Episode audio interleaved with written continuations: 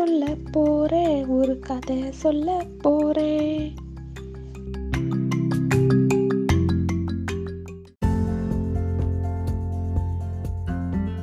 ஆ குழந்தைகளே வந்துட்டீங்களா? வாங்க வாங்க. இன்னைக்கு நான் என்ன கதை சொல்ல போறேன் தெரியுமா? பேராசை பெருநட்டம். அதாவது ஒரு ஊர்ல ஒரு குடியானவன் இருந்தான்.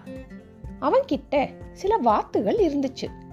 அந்த வாத்துகள் இடுற முட்டைகளை சந்தைகளை விற்று பொழப்பு நடத்திட்டு வந்தான் அவன்கிட்ட இருக்கிற வாத்துகளில் ஒரு வாத்து மட்டும் ரொம்ப நாளா முட்டையிடாம இருந்துச்சான் அதனால அந்த வாத்தால தனக்கு எந்த புரோஜனமும் இல்லைன்னு நினைச்சு அதை விற்க முடிவு செஞ்சான் என்ன ஆச்சரியம்? மறுநாளே அந்த வாத்து முட்டையிட ஆரம்பிச்சிச்சான் அந்த குடியானவன் அந்த வாத்து போட்ட முட்டையை எடுக்க போனான். அப்போ அது தக தக தகான்னு மின்னுச்சான். உடனே அதை சட்டுன்னு கையில எடுத்து பார்த்தான். அது உண்மையிலேயே தங்க முட்டை தானான்னு தெரிஞ்சுக்கிட்டான். அவனுக்கு ஒரே சந்தோஷம். சந்தோஷத்துல பூமிக்கும் ஆகாசத்துக்கும் குதிச்சான். அந்த வாத்து தினமும் ஒரு தங்க முட்டைய போட்டுச்சு. குடியானவன் அந்த முட்டைகள் எல்லாம் சேர்த்து வச்சு வித்து பெரிய பணக்காரன் ஆயிட்டான் ஆனா பேராசை யார விட்டுச்சு? இல்லையா?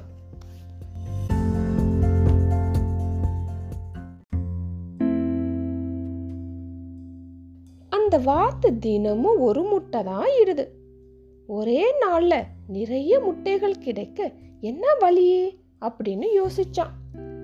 அப்போ அவனுக்கு ஒரு நல்ல யோசனை தோணுச்சு. இந்த வாத்தோட வயித்தை வெட்டுனா ஒரே நாள்ல எல்லா முட்டைகளையும் எடுத்துக்கலாம் இல்லையா? அதையெல்லாம் வித்தா இந்த ஊர்லயே நான் தான் பெரிய பணக்காரனா? ஆஹாஹாஹாஹா அப்படின்னு சிரிச்சான். நினைச்சாலே எவ்வளவு சந்தோஷமாயிருக்கு அப்படின்னு அவனுக்கு அவ்வளோ சந் மகிழ்ச்சியா இருந்தான். மறுநாள் வாத்து முட்டையிடுற நேரம் வந்துச்சு. குடியானவன் அந்த வாத்தை பிடிச்சி அதோட வயித்தை வெட்ட போனான்.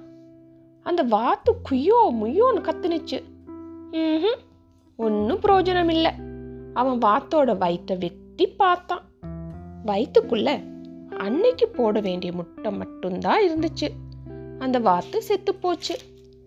குடியானவன் ஐயோ நான் ஒரு முட்டாள் நான் பேராசக்காரே என்னோட அவசரத்தினால பொன்முட்டை வார்த்தை வாத்தை என் கையாலேயே கொன்னுட்டேன்னு நினைச்சு உருண்டு பொருண்டு அழுதான்.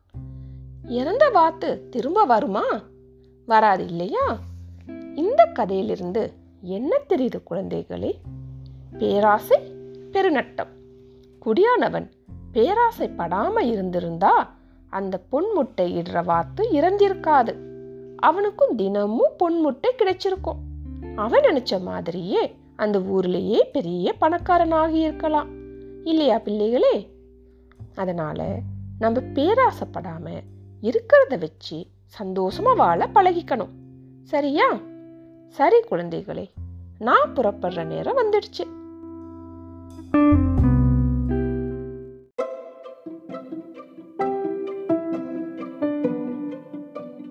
சரி குழந்தைகளே இதோட நான் இன்னைக்கு விடை பெற்றுக்கிறேன்.